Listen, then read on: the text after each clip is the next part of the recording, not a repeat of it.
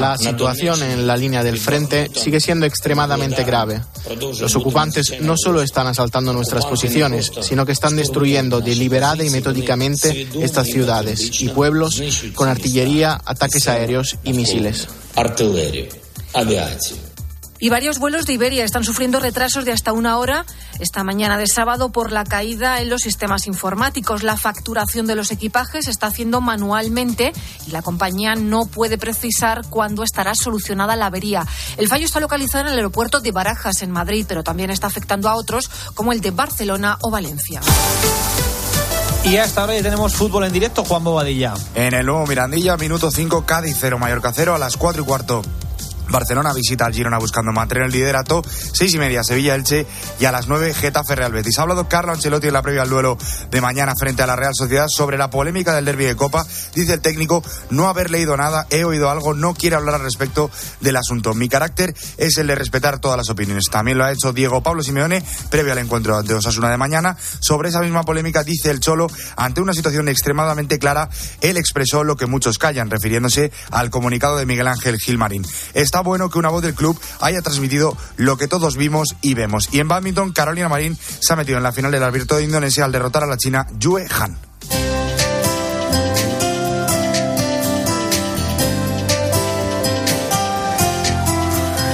Y hoy en el espejo te hablamos del buey mudo y otras historias divertidas del santo de hoy, Álvaro Real. ¿Qué tal? Buenas tardes. Buenas tardes, Iván. Estamos hablando, como no, de Santo Tomás de Aquino, doctor de la Iglesia, patrón de los estudiantes y las escuelas católicas, uno de los filósofos y teólogos más brillantes, pero también con algunas curiosidades.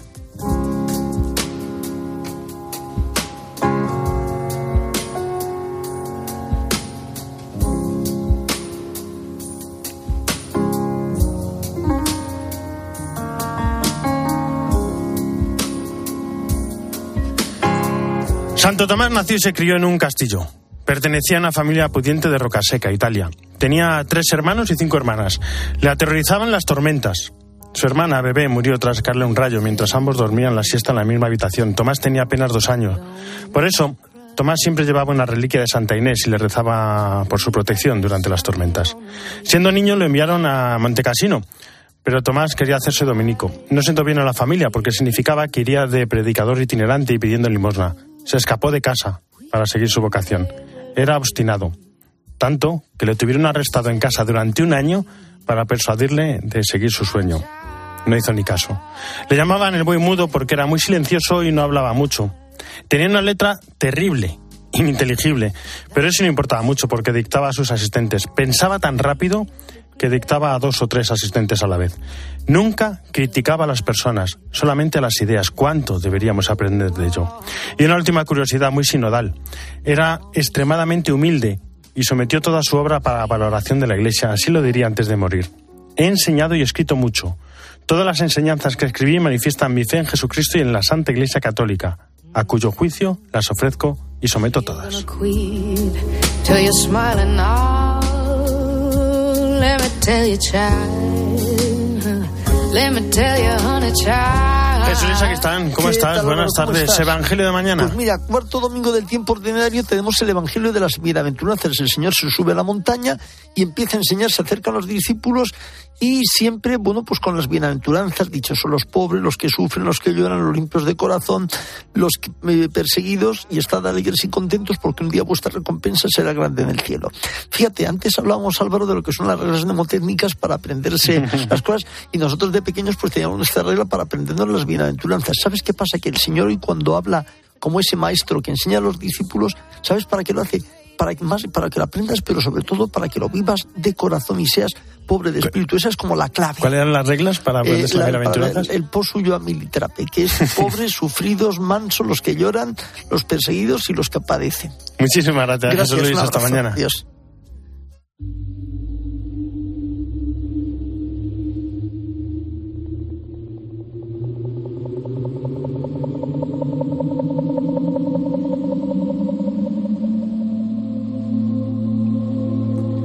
Bueno, esta es una historia impresionante, una historia de persecución. Sobre el padre Uriel Vallejos pesa una orden de captura internacional emitida por Nicaragua. Cristina Sánchez ha podido hablar con él desde su escondite nos atiende. Cristina, ¿cómo estás? Buenas tardes. ¿Qué tal Álvaro? Buenas tardes. Pues mira, todos los que participaron en la oficina clandestina de derechos humanos que montó el obispo Rolando Álvarez, encarcelado en Nicaragua por Daniel Ortega por defender y acompañar al pueblo, pues todos estos eh, están hoy como él en prisión o en el exilio, como el sacerdote Uriel Vallejos.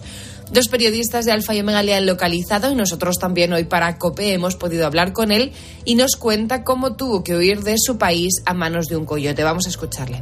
He salido del país clandestinamente por las montañas y tuve que exiliarme porque soy uno de los más perseguidos por el régimen debido a mi postura en defensa de los derechos humanos. Mira, el obispo encarcelado y a él los acusan de conspiración para atentar contra la integridad nacional y propagación de noticias falsas en perjuicio del Estado. ¿Y cómo fue esa persecución? ¿Cómo fue ese seguimiento que le hicieron en Nicaragua?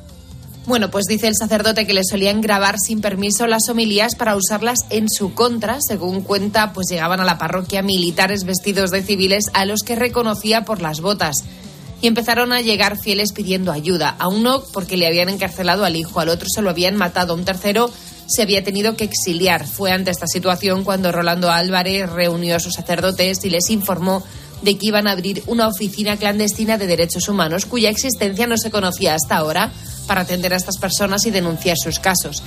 En aquella reunión preguntó quién quería libremente participar y advirtió que quien lo hiciera podría acabar en el exilio o en la cárcel y así ha sido. Todos los voluntarios, como el padre Uriel, están hoy en prisión o fuera del país.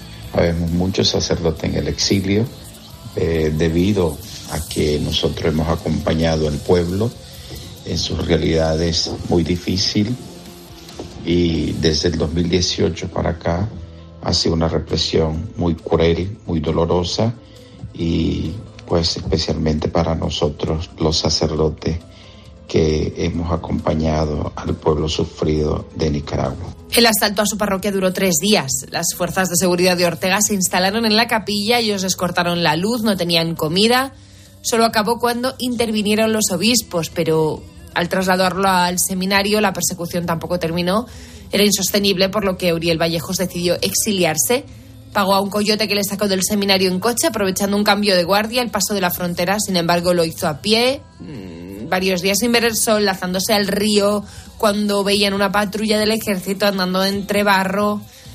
Llegó así a la frontera con Costa Rica, pero después decidió irse más lejos.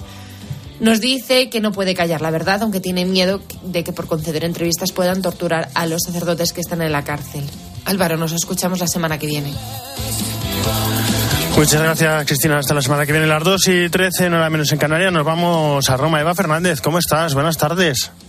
Muy buenas tardes, Álvaro. Bueno, el sábado, día de audiencia, se oye el Papa, entre otros, está con jóvenes de Barcelona. ¿Qué les ha dicho? ¿Cómo, cómo, cómo fue la audiencia? Mm, bueno, mm, jóvenes, sacerdotes jóvenes, porque son los que se encargan, Álvaro, de la pastoral juvenil y les ha dado unos cuantos consejos que, como siempre, son extrapolables a todos nosotros. Por una parte, les ha dicho que, que mm, la vocación es individual, ¿no? Pero, pero todos forman parte de un grupo más grande, por lo tanto, caminar juntos eh, implica escuchar antes de hablar, saber colocarnos eh, según convenga y decir decía el padre, el, Papa les ha dicho, también en medio y atrás, no solo delante, ¿no? Y luego, pues les ha dicho que, mm, Jesús nos llama desde nuestra fragilidad y por lo tanto debemos responder a esta llamada con un propósito perenne de conversión, rechazando el carrerismo, la doble vida, la búsqueda de satisfacciones humanas, abrazando la cruz, los sacramentos, la vida de oración. Y luego no podía ser no hablarles de misericordia, ¿no? Uno de los temas que el Papa siempre aborda cuando se encuentra con sacerdotes, ¿no?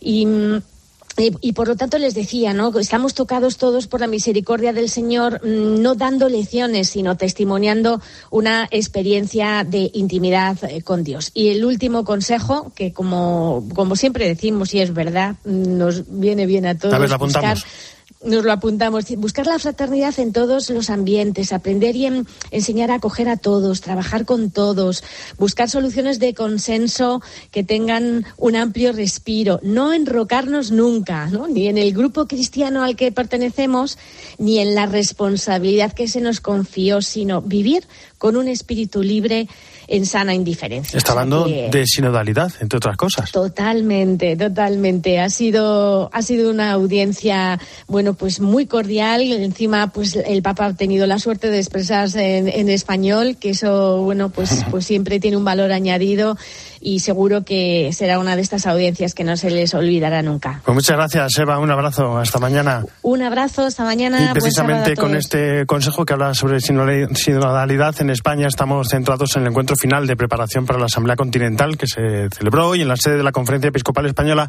Y allí estuvo Faustino Catalina. Faustino, muy buenas tardes. Buenas tardes, Álvaro. Un centenar de representantes de toda España, obispos, vida religiosa, asociaciones y movimientos de laico han participado esta mañana en esta presentación, en esta puesta de largo del documento que desde España se llevará a la Asamblea Continental del Sínodo, que tendrá lugar en Praga del 5 al 8 de febrero.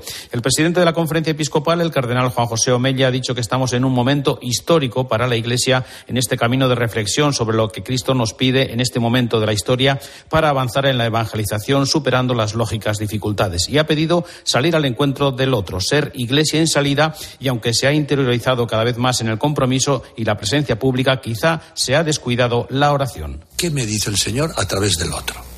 ¿Qué me dice el Señor? ¿Qué nos ha dicho Dios a través de esta voz que es discordante con la mía o que coincide con la mía, pero ¿qué me está diciendo el Señor? Y hemos empezado rezando. Y en nuestros grupos de trabajo sinodal hemos introducido siempre ese proceso de escucha del Espíritu. Que probablemente nuestra Iglesia, que antes le faltaba el compromiso, hemos interiorizado el compromiso social, hemos, hemos interiorizado y tenemos que interiorizarlo más el compromiso social y político, la presencia pública, pero que hemos quizás descuidado la oración, abrir el corazón al Señor. El coordinador del equipo sinodal, el arzobispo Vicente Jiménez, ha interpelado sobre los interrogantes que se plantean en este camino sinodal para responder a esa llamada del Papa en esta convocatoria decisiva. También han escuchado los participantes un saludo del subsecretario general de la Secretaría del Sínodo, Luis Marín, que ha pedido recuperar la fraternidad cristiana, caminar en la unidad siempre desde el respeto a la diversidad para ser testigos y ejemplo de acogida a quienes más nos necesitan hoy en la sociedad. La mañana ha concluido sus trabajos por grupos con las últimas aportaciones y también una Eucaristía celebrada por el presidente de la Conferencia Episcopal, el cardenal Juan José Omella. Muchísimas gracias, Faustino. Enseguida seguimos hablando de este momento histórico. Álvaro Real. En Mediodía Cope, El Espejo. Estar informado. Alucina el 13 es un número de mala suerte. No sé si hay algún misterio detrás. Pues mira, el 13 es un número de mala suerte y parece que desde hace muchos miles de años. Paseate por Madrid y busca la línea 13 de autobuses. No existe. Igual que no hay sala número 13 en el Museo del Prado, igual que no hay. Pues en esta línea, cada martes a las once y media de la mañana, Carlos Herrera y Javier Sierra. En Herrera en Cope. Último domingo de enero, Jornada Mundial de los Leprosos. Cada año esta enfermedad afecta a más de 200.000 personas. 20 euros pueden curar a un leproso. Ayúdanos a terminar para siempre con la lepra. Envía tu donativo a la Asociación Amigos de los Leprosos Raúl Fulero, calle Marqués de Santana 20, 28004 Madrid. Teléfono 91 531 5300. Hoy la lepra tiene curación. Necesitamos tu ayuda. En Mediodía Cope, El Espejo. Estar informado.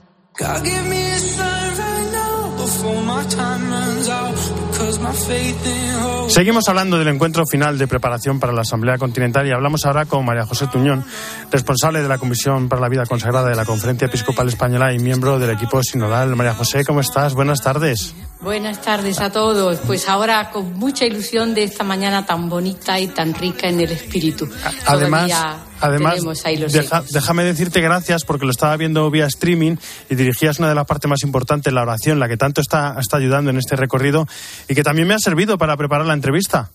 Pues verdaderamente ha sido realmente eso, un regalo del Señor y de su Espíritu, porque yo creo que desde ese momento oracional eh, toda la asamblea, pues no sé, ¿no? Eh, a la cual también le agradezco desde aquí, ha entrado en esa dinámica de escucha, esa dinámica de, de dejarnos susurrar lo que el Espíritu está ahí, ¿no? A la iglesia que peregrina en España suscitando.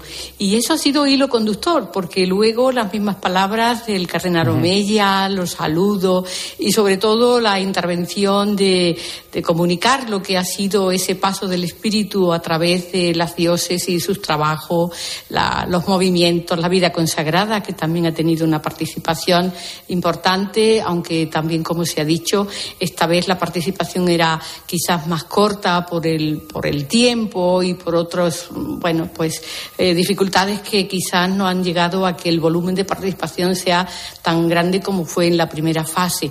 Pero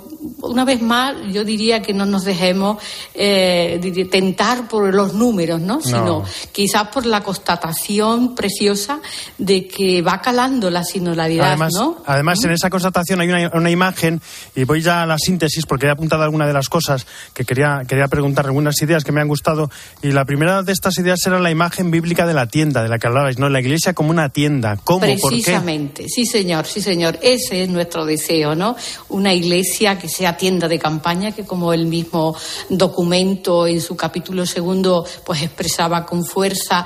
También tengo yo que decir, ¿no? desde, desde la lectura discernida que hemos hecho en el equipo, eh, sabemos y constatamos de que esta imagen ha sido la imagen que nos ha ayudado quizá a extender más también nuestro propio pensamiento y nuestros deseos de ser una iglesia en salida, una iglesia que acoge a todo, eh, una iglesia que realmente, como dice tantas veces el Papa Francisco quiere ser hospital de campaña para este mundo nuestro, a veces tan dolorido, ¿no? Y con situaciones tan trágicas y dramáticas. La Iglesia, todos nosotros, porque otro punto importante sería este, ¿no? Otra constatación es que nos vamos haciendo cada vez más internamente de lo que supone ser corresponsable de la Iglesia, ¿no? Es decir, nuestra dignidad bautismal que no nos deja ser indiferentes. Claro, porque hay, otro, hay otro tema que creo que nos preocupa mucho la sociedad, pero que yo no era consciente que también en la Iglesia decís, detectamos que las mismas polarizaciones existentes en la sociedad laten en el seno de la Iglesia.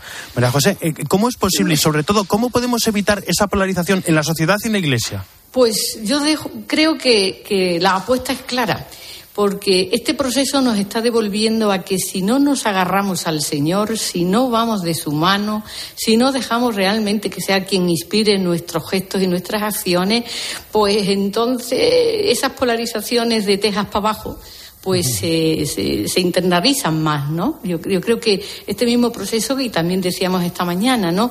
Eh, nos está devolviendo que este espíritu, que este camino es un camino espiritual y es dejar que el espíritu, que es el gran protagonista en este momento de la Iglesia y siempre, ¿verdad? Pues nos inspire, nos lleve más lejos, nos haga más audaces, nos lleve con valentía allí a aquellos espacios donde el diálogo y la escucha no siempre es fácil, no siempre eh, agradable, hay obstáculos y supone mm, un entretejer relaciones muy importantes, ¿no? Al final, eh, la Iglesia está llamada a hacer eso, fraternidad visible, ¿no? Mirad cómo se aman, mirad cómo se quieren y cómo nos quieren, ¿no? Eso me encanta también decir a mí. Bueno, hay muchos temas que preocupan. En la síntesis se muestra, por ejemplo, el escándalo de los abusos sexuales, el papel de la mujer, la escasa participación de los jóvenes o la relación de la liturgia con la vida. De todos ellos se ha hablado. Sí, sí, se ha hablado porque en el fondo la tercera pregunta del propio documento al que se nos invitaba a contestar eh, nos llevaba a ir como priorizando, ¿verdad? Eh, pues esas mm, bueno, intuiciones, tensiones que al final nos tiene que llevar a apostar por, por unos caminos a recorrer, ¿no? Y entre ellos precisamente eh, están estos temas que tú apuntabas, ¿no? Eh, tanto el papel de la mujer en la Iglesia, y lo digo yo que también soy mujer y consagrada, pues eh, en casi todas las aportaciones de las diócesis y también de la propia vida consagrada, pues venía mm, en esa igualdad, ¿no? En esa igualdad de bautizada, de corresponsabilidad desde ahí no, no tener miedo a, abrir un camino de discernimiento eh, para que la mujer realmente pueda tener y, tener, esas condiciones ¿no? plenas de participación y de trabajo eclesial. Y al tiempo, mm, por otro lado, tú apuntabas, ¿no? Eh, la misma integración de los jóvenes. Pues esto también es un gran desafío, ¿verdad? Para todas nuestras comunidades y para nuestras propias congregaciones, ¿no? Eh, eso nos llevará a que quizás tenemos que, ir más en el zapato del, joven, ¿no? Quizás también, a mí también me gusta decir que, a veces olvidamos el que, como Juan, al quien tenemos que apuntar es al Señor, ¿no? ¿Eh? Y no a nosotros mismos y autorreferenciarnos pues nuestras propias comunidades. Bueno, todo este proceso tiene, tiene una finalidad, pero, pero creo que también tiene, tiene belleza por su camino, ¿no? Por, por la experiencia. María José, ¿cómo está, ¿cómo está siendo la experiencia? Y yo sé que la pregunta, la respuesta puede ser obvia, pero creo que es importante. ¿Merece la pena el trabajo de la sinodalidad? merece la pena. Además, esto lo constatamos con muchísima fuerza. A todos se nos va cambiando un poquito ese talante, ¿no? Ojalá, y queda mucho camino aún quizás por hacer y, por internalizar y llevar a la práctica, pero como se nos viene repitiendo, y esto lo dice mucho don Luis Marín, que, eh, sabe y recoge muchas eh, respuestas de mucha gente del mundo, esto no es una moda, no es una moda. En la sinodalidad, quizás al principio hasta nos costaba decir la palabra, y yo misma que soy andaluza, pues me cuesta hasta decirla. A los de la radio nos ¿eh? costaba también. Pero sin embargo ahora hasta ya lo decimos de, corrido, ¿no? Bueno, pues yo creo que ese es el fruto del proceso, y como tal proceso siempre, todos los procesos son lentos, ¿no? El Papa también lo dice muchas veces, el Papa Francisco, que a veces corremos demasiado, ¿no? Y no dejamos espacio para que aquello se vaya, pues eso, ¿no? Fermentando en, en la bodega de nuestro corazón, ¿no? Para que nos salga así con esa connaturalidad de la búsqueda del diálogo, de la escucha, de la participación. Eso es sinodalidad, ¿verdad? Que todos somos ahí corresponsables en la acción de la Iglesia para la misión, sin pues olvidar esto. Una bella imagen. María José Tuñón, responsable de la Comisión para la Vida Consagrada de la Conferencia Episcopal Española y miembro del equipo sinodal. Muchísimas gracias por estar con nosotros en este día. Nada, contamos con vuestra oración. Un ¿eh? Gracias. Adiós. Che farai nei miei confronti María Alcudia, qué envidia me has dado esta semana. Muy buenas tardes. ¿Qué tal Álvaro? Muy buenas tardes. Hace pocas horas aterrizaba un año más desde Roma acompañando a los alumnos de la nueva edición del Master Cope que hacemos siempre por estas fechas cercanas a la conversión de San Pablo. Ese día precisamente participamos en su audiencia en la que Francisco nos invitaba en su ciclo dedicado a la pasión por evangelizar a pedir al Señor que nos enseñe a ser artesanos de comunión, anunciándolo con alegría y sencillez de corazón. Pero además, estando allí, hemos recibido una vez más el regalo de conocer en el Día de San Francisco de Sales el mensaje para la que va a ser la 57 Jornada Mundial de las Comunicaciones Sociales, que este año tiene como lema hablar con el corazón en la verdad y en el amor, y que vamos a celebrar el 21 de mayo. Aunque, como siempre, al acercarse la fecha tendremos tiempo de recordar con detalle ese precioso texto, no quiero dejar de compartirte hoy algunas notas o claves. Y es que mm, Francisco hace una llamada a hablar con el corazón, que, como señala, interpela radicalmente a nuestro tiempo tan propenso a la indiferencia y a la indignación.